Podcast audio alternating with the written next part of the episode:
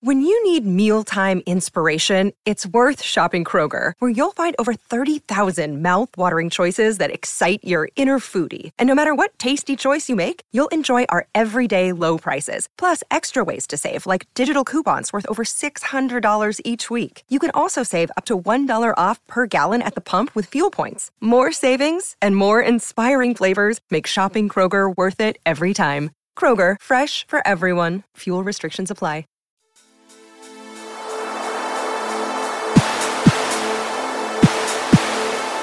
The History of the World podcast, written and presented by Chris Hasler.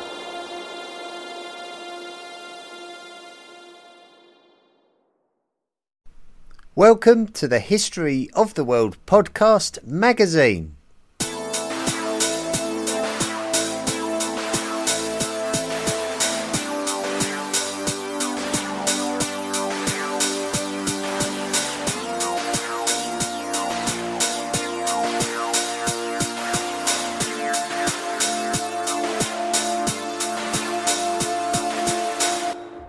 Hello, everyone. A warm welcome to the History of the World podcast magazine. Now, I know some of you will have been waiting for a few days for this one to come out, expecting it maybe a few days ago. Uh, but don't worry, uh, this is just uh, my opportunity to publish something uh, before this weekend where we'll be travelling back to ancient Japan. So you can expect another episode in just a couple of days. So don't worry. Uh, but this episode is really just to replace the missing episode from the weekend just gone. So we're going to go back in history as we usually do during the magazine episodes and revisit some of the uh, subjects that we have been talking about in the History of the World podcast in years gone by. Now, our first journey back in time will take us back to last year when we were talking about the colony of New Netherland. And in this episode, we talked about how Europeans first started settling the great city of New York. So let's go back to the 17th century and hear about that story. At the beginning of the 17th century, global exploration was a major political activity for the wealthiest European nations, who were encouraging enterprise in order to bring the riches of newly discovered lands back to their own nations.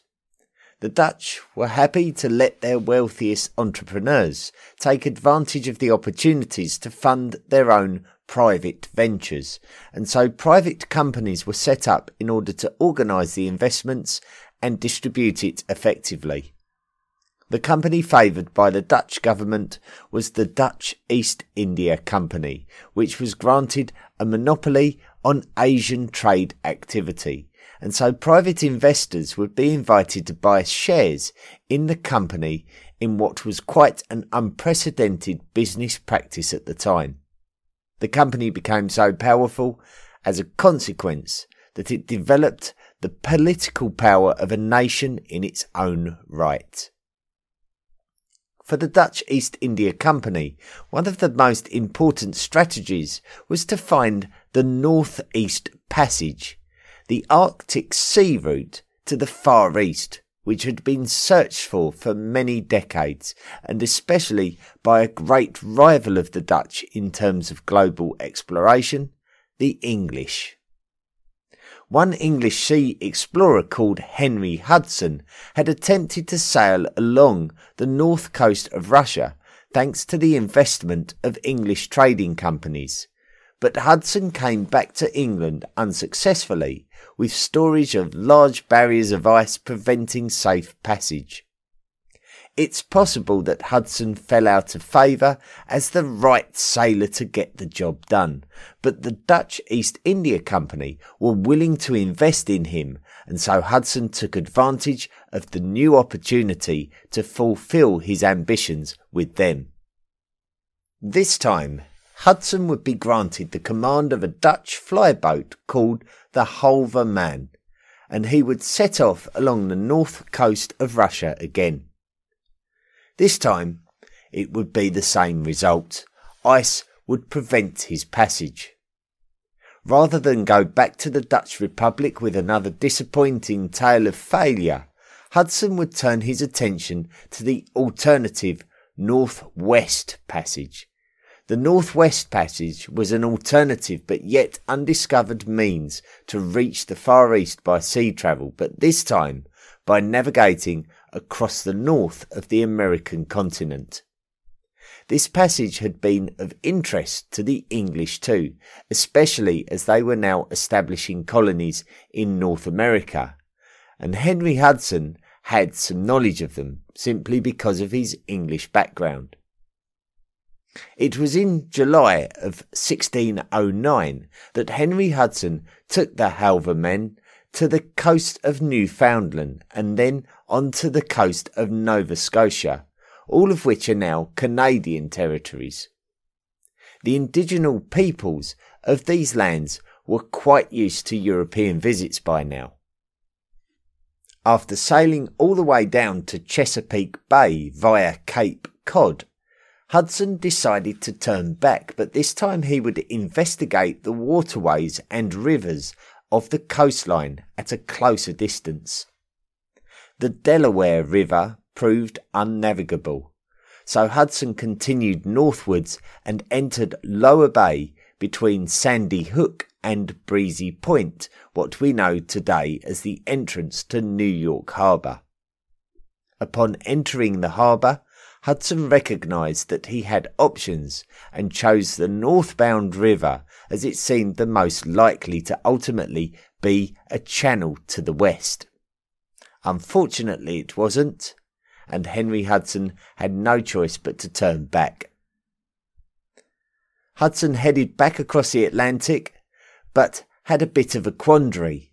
If he went back to the Dutch Republic, he may face repercussions for disobeying instructions and abandoning the North East Passage.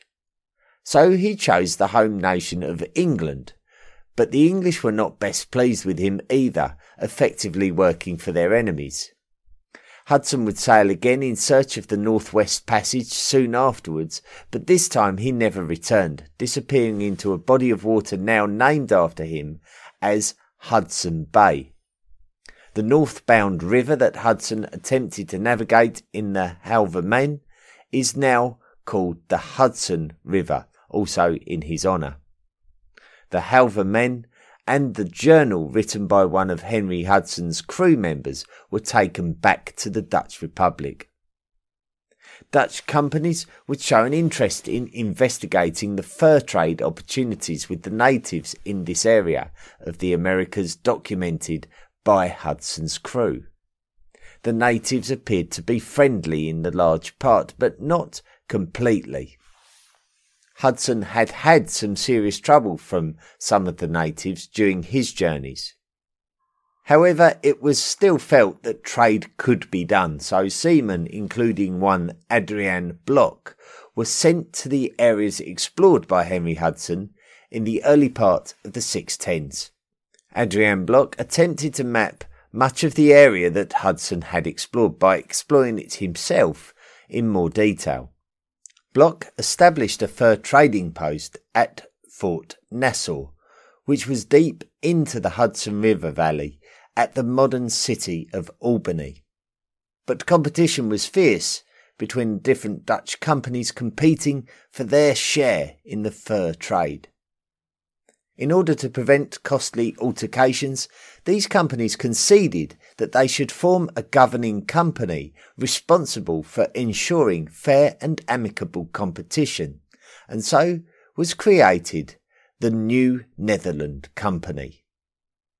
The New Netherland Company applied to the Dutch government for an exclusive patent to be able to monopolise the fur trade of the Hudson River Valley and its surrounding area.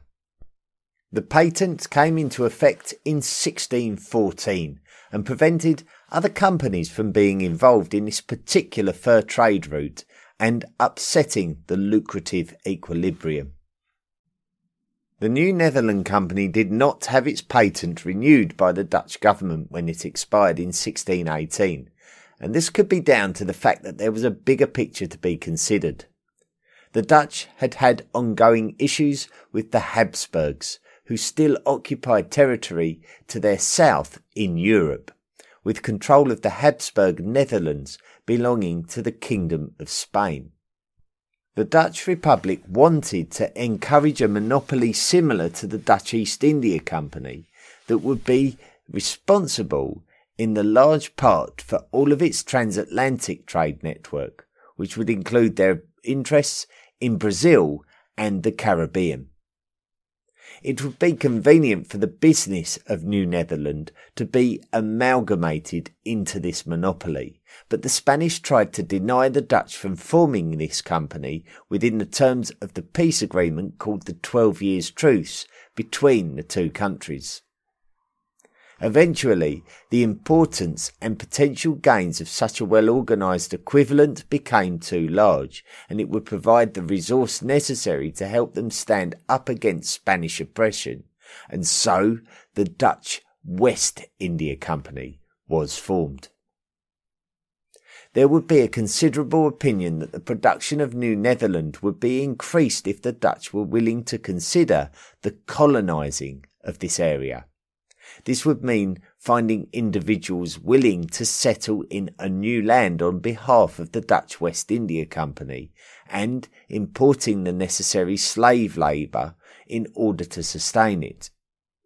It would also mean having individuals who could negotiate with the indigenous American Indians to maintain peaceful relationships.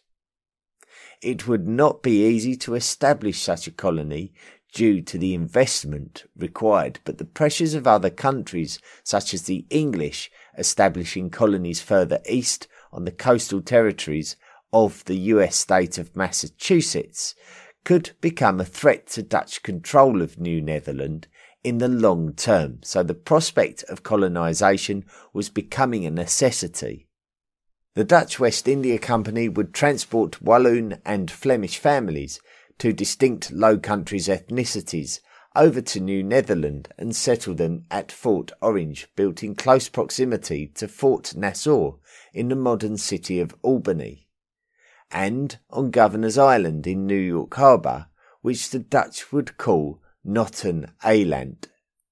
Other families were taken elsewhere across New Netherland, and so the colonisation of the modern city of New York and its surrounding areas by Europeans had begun. Trade. The initial opportunities between Dutch explorers and American natives were discovered by Henry Hudson's party, who encountered the natives, some friendly, others not so friendly, while travelling from New York Harbour up the Hudson River. One of the biggest discoveries by Europeans when arriving in the Americas was the tobacco plants, which would quickly become one of the most popular recreational drugs of the entire world. Hudson's crew would be offered tobacco in exchange for European knives, hatchets, and beads. Other native offerings would include maize and pumpkins, two very American foodstuffs that have become popular worldwide. One of the largest trade attractions of the Native Americans were their furskins. The most popular pelt was that of the beaver, and this was certainly among the most popular individual items for which Dutch merchants were willing to go to great lengths to be able to gain stock of. Another naval explorer called Hendrik Christiansen would be directly involved in the initial exchanges of the Van Tweenhuizen Company, a Dutch company whose members would go on to form an important part of the New Netherland Company, and a company who would employ the services of Adrian Blok. Despite us referring to the colonisation of Governor's Island as the origin of the city of New York, it is likely that Hendrik Christiansen built houses on the southern tip of Manhattan Island, with the name Manhattan being derived from the name given to the island by the locals, Manahatta. It is suggested that Manhattan Island was no more than a hunting ground for the nomadic Native Americans. The Wequasgeek were a tribe from further north on the east banks of the Hudson River Valley and are likely to have accessed the island from the modern borough of the Bronx, with the other tribes being the Canarsie accessing Manhattan Island from their base in Long Island. The presence of a handful of European houses at the southern tip of Manhattan Island would have been of little concern to the Native Americans. Our second journey back uh, in history this week uh, takes us back three years ago when we were all in lockdown. Who can believe that? Who can believe we lived through that? Um, but at the time, we were talking about Julius Caesar, and we was giving him a lot of uh, a lot of uh, detailed attention. In two episodes, we spoke about Julius Caesar, and um, in the first one, which is the one that we're going to revisit now, we spoke about his early life. So let's go back now and hear about the earliest days of this legendary leader's life. Gaius Julius Caesar was born on the 12th or 13th of July 100 BCE in the city of Rome. His father was a Roman senator, also called Gaius Julius Caesar. His mother was called Aurelia, and she was a descendant of a plebeian family. Caesar's father had a sister and her name was Julia. Julia was married to one of the most prominent statesmen of Rome at that time, a man called Gaius Marius. Gaius Marius was a charismatic man who had made major reforms to the Roman military that were not only necessary, but also highly successful. Despite Julia being of aristocratic patrician birth, her husband Marius was an advocate of the Popularis cause in Rome, which sought to support the citizens directly over conserving the wealth and traditions of the aristocracy, and a more capitalistic approach to the direction of the Roman Republic. Marius would look to accommodate the needs of the average citizen, and although this made him less popular with the aristocracy, it would make him more popular with the population in general. Growing up, we can suggest that through Caesar's own character and his own choices in life, that he must have been inspired by Gaius Marius and what he had achieved. And we shouldn't be too surprised because Marius was an inspiration to many.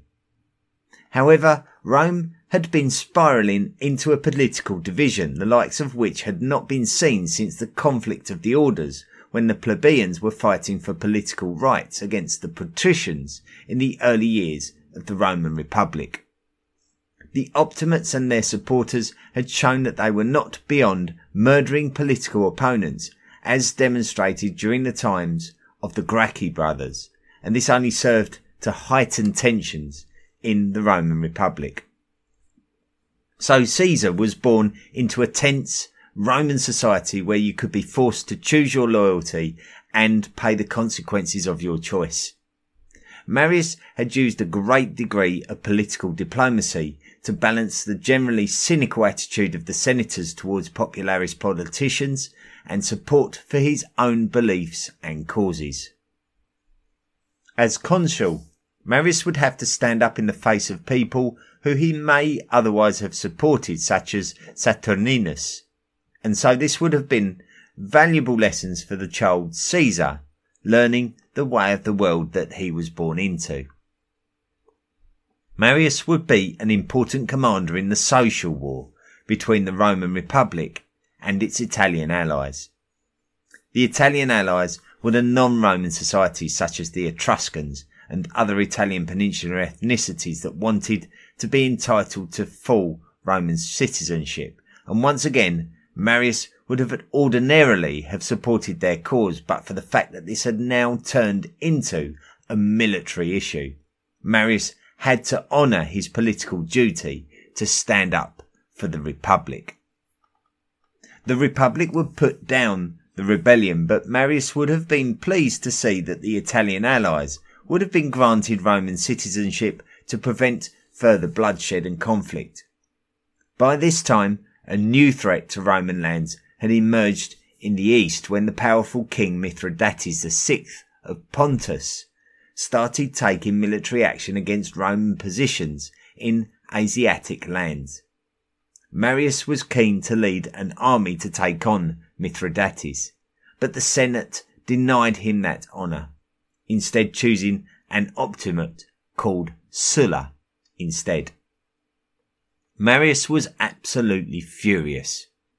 Despite supporting the Roman Republic for many years, reforming the military of a dysfunctional establishment into a successful one, and standing up against his own personal morals to patriotically and dutifully support the Republic's cause.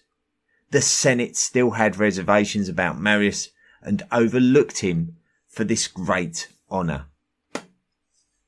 Violence in the Roman Forum enabled Marius to force his intentions and bully the Senate into allowing him to take command of the Roman legions.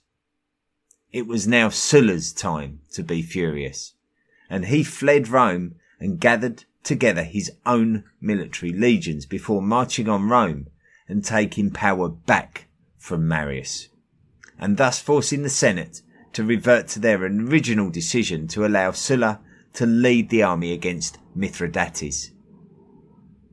This was a typical example of how the Senate were losing their power, being influenced by the military action of individuals as opposed to democratic decision making. So the fabric of the Roman Republic was falling apart. When Sulla left Rome to enjoy the potentially immortalizing duty of leading a Roman army to victory in the east, Marius would take control back in Rome anyway. By this time, Marius's nephew Julius Caesar was coming of age. With his uncle Marius in power in Rome and Marius's political opponent Sulla away in the east, Caesar would have been comfortable in Rome as a teenager. Marius allowed his political ally, Lucius Cornelius Cinna, to become elected as consul.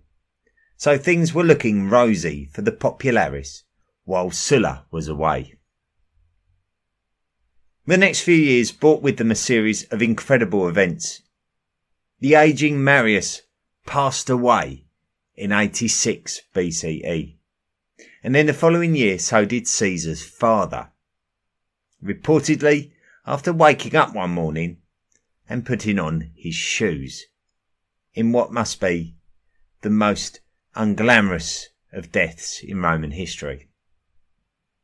Caesar, while still a teenager, would become the head of his family, and as a member of a patrician family, he was able to be nominated for one of the ceremonial priesthoods of the Republic, and he would be chosen to be the Flamen Dialis, the high priest of Jupiter. This would mean that he would be obliged to marry a patrician lady, and so he would take the hand of Cornelia, the daughter of his uncle's political ally, Cinna. So Caesar was already becoming a very important young individual of Roman society due to his family ties. While all of these events were taking place in Rome, the absent Optimate politician and commander Sulla had been successful against King Mithridates VI of Pontus by first driving him and his supporters out of Athens and the Balkan Peninsula. Sulla would have been fully aware of the situation back in Rome with the Marians, those followers of the now deceased Gaius Marius, being in control of Rome. So Sulla would now need to return to Rome and take power as he had done before the First Mithridatic War.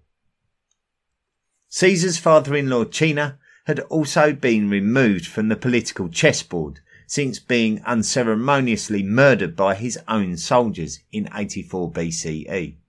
So when Sulla returned to Rome, alongside commanders such as Crassus and Pompey, who we will talk of later, all of those men that Caesar would have looked up to were now gone.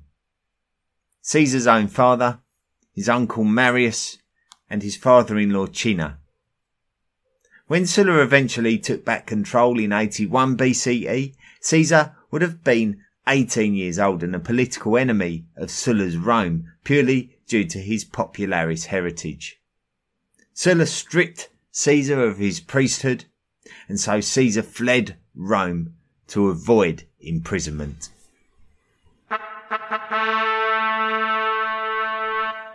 Exile Caesar would have initially fled to the safety of the Sabine Hills northeast of Rome. Caesar's mother, Aurelia, is likely to have still been in Rome with her family, some of whom were supporters of Sulla and the Optimates, and some of them are said to have appealed to Sulla for clemency on the young Julius Caesar. Although Sulla may have shown lenience, Caesar was not prepared to take any chances and looked for opportunities to enhance his standing and reputation without going back to Rome. He knew that while Sulla was in control of Rome, there would be no opportunity for him. Caesar was very well aware that if you wanted to be taken seriously in Rome, then you needed to have a reputation for being a worthy military commander. And so Caesar decided to travel to Asia Minor to act as a Roman ambassador in Bithynia. If he could have an influence on the political situation in Bithynia, then his personal stock may rise and he would be known as being fearless in the shadows of the mighty Pontic kingdom under the politically and militarily aggressive King Mithridates VI. However, there doesn't appear to be any record of major conflict between Bithynia and Pontus during this period. But it does appear that certain members of the Roman elite would make fun of Caesar's ambassadorial visit by claiming that he was in a homosexual relationship with King Nicomedes IV of Bithynia.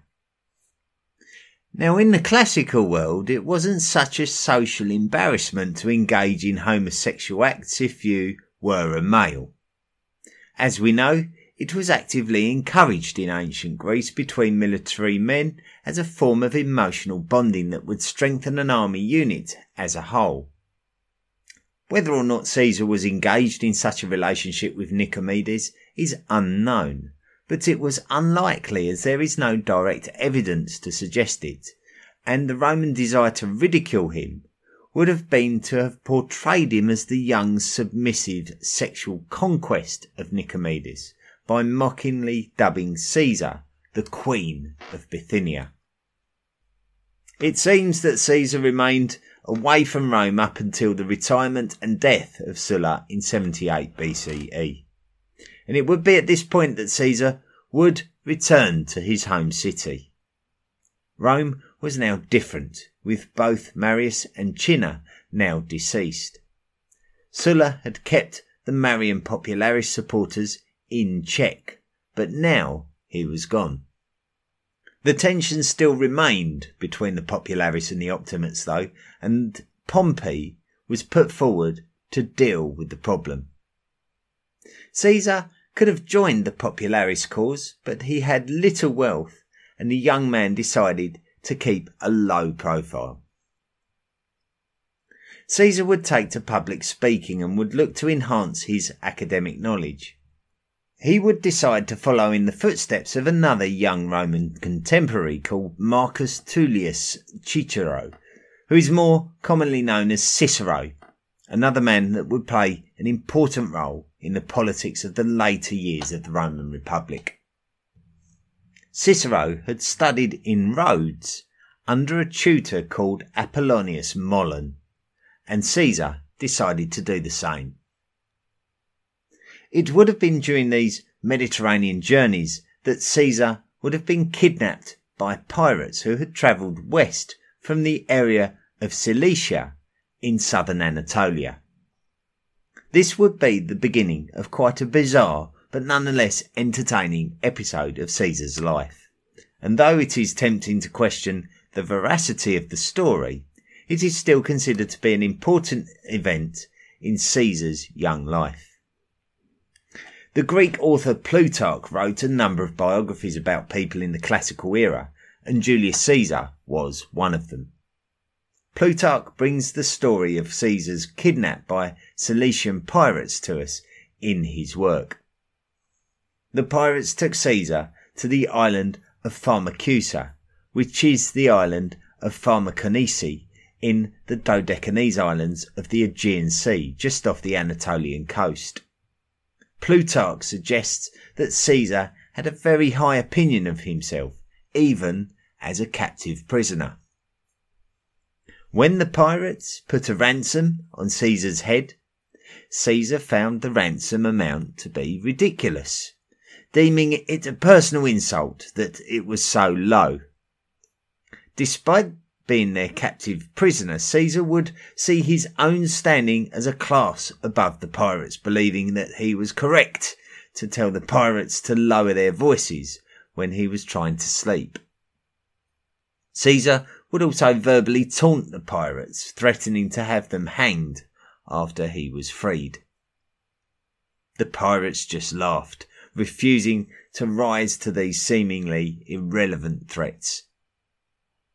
Eventually, a ransom did arrive for Caesar from the city of Miletus. The pirates gratefully accepted this ransom, allowing Caesar to go, thinking little more of anything apart from the money. However, when Caesar got to Miletus, he actually gathered a small naval fleet and went back to Pharmacusa, where he would overwhelm and capture the pirates themselves. Caesar took the pirates to Pergamon and arranged to have them all crucified. And all this after they mocked him for threatening him with death while he was still incarcerated by them. There we go. Now, four years ago, we were in ancient Mesoamerica and we were talking about one of the earliest civilizations that we have any sort of knowledge for for that area of the world, and they are the Olmecs. Now, the Olmecs are probably most famous or most recognizable for the colossal heads that they used to create. And so let's go back and discover a little bit more about those colossal heads and a little bit more about the Mesoamerican anomaly of the ball game. Quite possibly the most iconic image of the Olmec culture has to be the colossal heads which were carved. The stone was basalt, and it is believed that it had to be imported from the Tuxtlas mountains. This means that the basalt stones could weigh up to 50 tons and had to be transported for dozens of kilometres. Once again, we see an instance of the mysterious transportation of massive stones, which we have seen so many times already. It appears that humans were innovative enough to find solutions for transporting large objects wherever humans could be found. The heads themselves are fascinating. The facial features are not completely unlike the features found on the were jaguar masks, with large lips, wide nostrils, and almond shaped eyes. The colossal heads can be found at La Venta, but also at San Lorenzo, which suggests that the production of these monuments was something that continued over a number of centuries. Some experts speculate that the heads each represented an Olmec ruler, but there is absolutely no conclusive evidence of this. One of the fascinating aspects of the heads is the fact that they are wearing some kind of headgear which resembles a helmet. One of the first assumptions that one could make about ancient headgear is that it would be part of some kind of military armour, which would offer protection to a warrior belonging to a society. However, it may actually be related to the rubber balls mentioned at the start of the episode. The rubber balls that gave the Olmecs their name. It might be the case that the headgear was actually part of the outfits worn in the ball game that we believe the Olmecs may have been playing. Ball games. Now, there's not been a lot in the way of written rules for the Mesoamerican ball game of the Olmecs. We have to rely on contemporary depictions and tracking back from future versions. The National Geographic Atlas of the Ancient World describes the ball game as a game between two teams playing on a sunken ball court. The balls used were the rubber balls described earlier in the podcast made from the milky sap of the Panama rubber tree. It is suggested that the idea of the game was to get the rubber balls into your opponent's end of the court without using your hands. Such is the competitive nature of the game that it is also suggested that injury was not uncommon, hence the requirement for protective equipment, such as the headgear previously mentioned. Versions of this ancient American ball game exist to this very day in the form of ulama. But although it is a competitive form of leisure these days, there may have been a much more sinister side to the game in ancient times as depicted by some of the ancient artwork discovered. It may be that those who ended up on the losing team may have been executed, possibly as human sacrifice. So human sacrifice is something that is considered as a very realistic possibility in Mesoamerica, and it seems undeniable when you look at some of the carvings and depictions. Wherever we go in the world, we see evidence of sacrifice, whether it be offerings of metal jewellery, surplus agricultural yield, livestock, or human beings themselves, even children. Bloodletting may have also been taking place, with evidence of stingray spines being uncovered at grave sites. The Olmec figurines that depict young children could represent child sacrifice, but they equally could represent rebirth. The beauty of the Olmecs is that they have given to us a great number of mysterious constructions and artifacts, all of which appear to be open to our own interpretations. The mystery is in part due to a lack of written explanation. Although there was the Cascajal block, which was something that we spoke about way back in episode 22, it was a stone block on which symbols have been carved which could easily represent written glyphs. However, we have absolutely no idea whether they are part of a glyphic writing system, let alone what they might say. Our final journey back to the past for this week's episode takes us back to human evolution, something that we were talking about five years ago in the podcast's history. And during the episode that was published five years ago, we spoke of the encounters between Neanderthals and modern humans in Western Europe. And the modern human of Western Europe has been historically referred to as Cro Magnon humans. So let's go back and listen a little bit more about this period of interaction and what the ultimate fate was for the Neanderthals. As mentioned previously, Mode 4 technology is the Aurignacian culture which dates from around 43,000 years ago to around 28,000 years ago and is considered to be found in Central and Southern Europe. This fits in perfectly with the next part of the story, which details the movement of Homo sapiens into the range of the Neanderthals, who themselves have been attributed with the older Mode 3 Mousterian technology.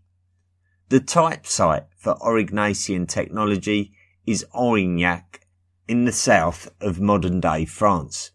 The Aurignacian actually demonstrates, among other things, that humans had a real desire to create art, which is something we haven't discussed in too much detail, but something that we will tackle in a dedicated podcast in the very near future. Now, I do believe that it is quite possible for Homo sapiens and Neanderthals to have crossed paths in the Levant, and more detail regarding that can be found in the previous podcast. I struggle to accept a concept of Homo sapiens encountering Neanderthals and going out on an all-out genocidal rampage. Certainly with DNA analysis suggesting that Homo sapiens were quite happy to sexually reproduce with Neanderthals, it would not be consistent with this rampage theory. Realistically, I believe that if there were enough resources for both species to live peacefully side by side, then this is not impossible as long as each tribe respected each other's range. In truth, we don't know this due to a lack of evidence, but it strikes me as just an, as unlikely as any other scenario. The one thing that has pushed me back in terms of understanding what happened when Homo sapiens ventured into the European heartland of the Neanderthals has been the results of a study made by Professor Tom Higham's team at the School of Archaeology at Oxford University.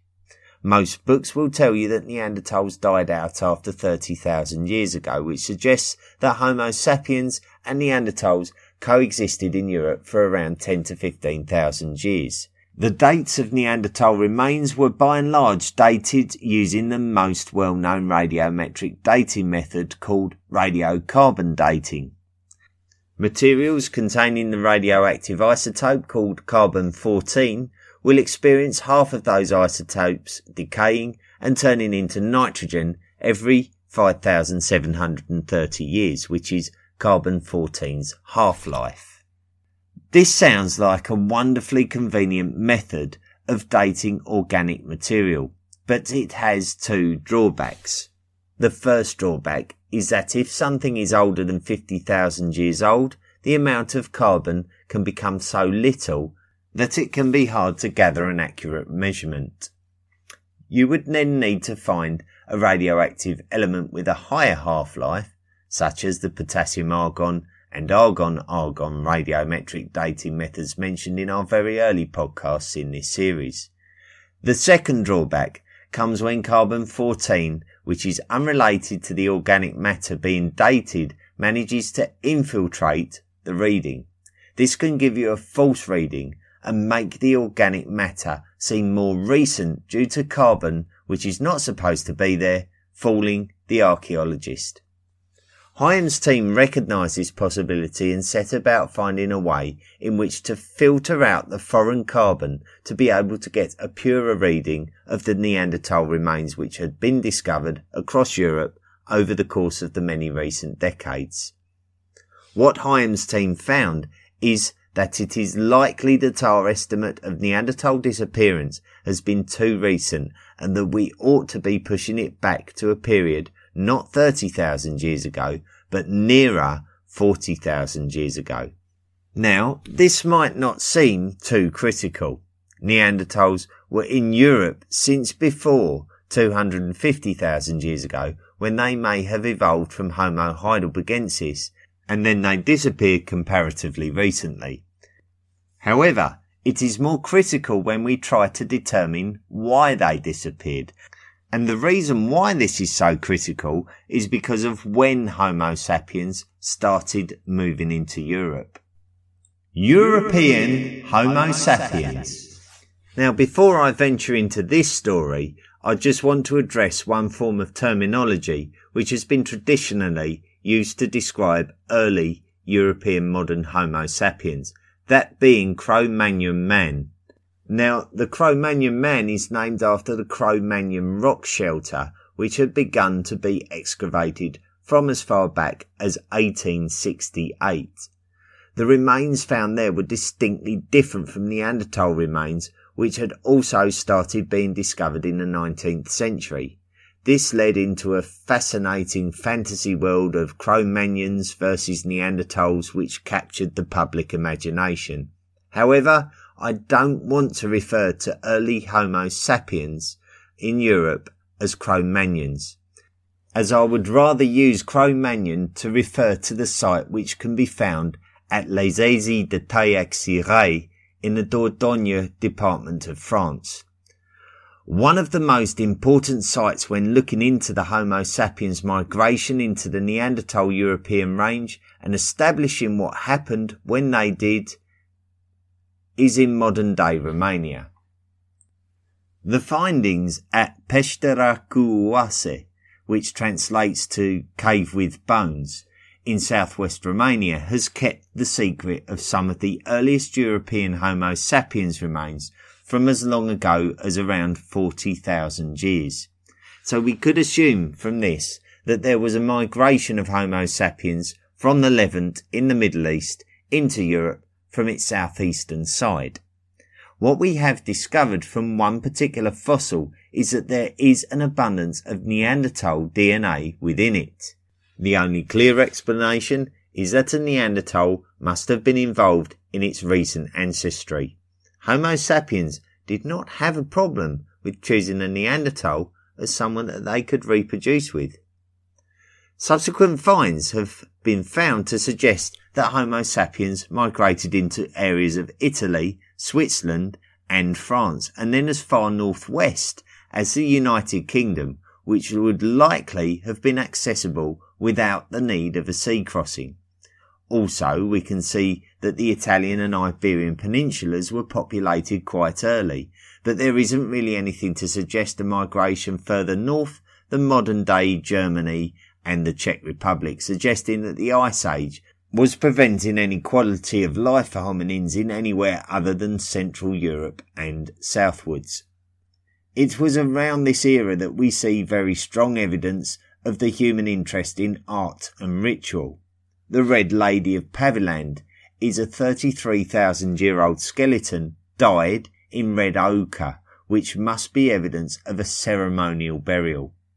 Animal bones were turned into flutes, and make no mistake about it, they were created for the purpose of creating musical melodies as demonstrated by the pierced holes which would change the pitch of the sound in exactly the same way as a modern wind instrument.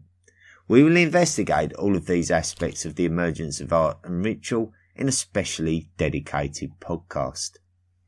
In terms of the Neanderthal disappearance, what can we determine happened? Firstly, there is a question of interbreeding.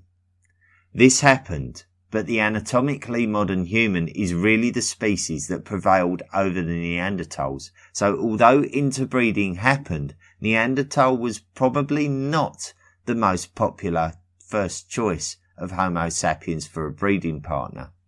So although Neanderthal is in our DNA, it was not a preference. It was obviously something that happened before non-African humans colonized the rest of the known world. A small but significant percentage of Neanderthal DNA exists in all non-African modern day humans. So any European interbreeding event between Homo sapiens and Neanderthals that happened around 40,000 years ago does not appear to have had any further consequence to human history than had already probably taken place.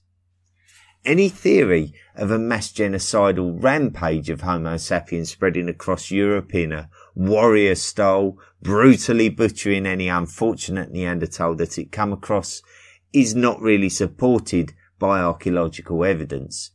We would surely have found some categorically grim evidence of such behaviour by now. Whilst I am sure that the skirmishes over land and resources would have happened, I am sure that it was already something happening between Neanderthal tribes with each other and also Homo sapiens tribes with each other. If you're in a tribe and another tribe has resources that you need, you'll fight for them, whether you're a Neanderthal or Homo sapiens or whether the opponent is Neanderthal or Homo sapiens.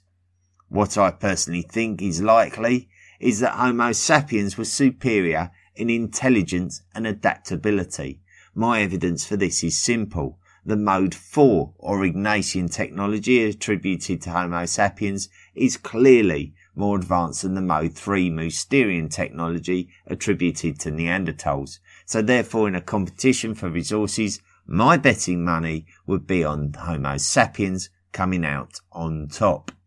It would be no surprise to find out that as Homo sapiens migrated deeper and deeper into Europe, the Neanderthals were pushed further and further out into the edges of its range and into isolated pockets of communities that either ran out of resources or suffered a decline in general health due to inbreeding. Either way, we know that Homo sapiens appeared in Europe and soon after this, Neanderthals disappeared. This may be how we lost the Denisovans and the Flores man too. To me, the current evidence to hand points very strongly towards this sequence of events. It is at this point in our history that we accept Homo sapiens as the sole hominin survivor. All other hominins are now gone.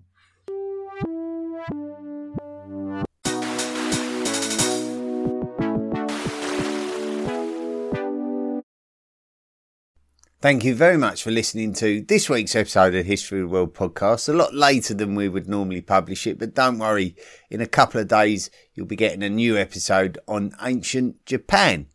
Now, if you enjoy the podcast and you would like to support the podcast, then please do visit our website and click on the Patreon link and sign up to make a monthly contribution.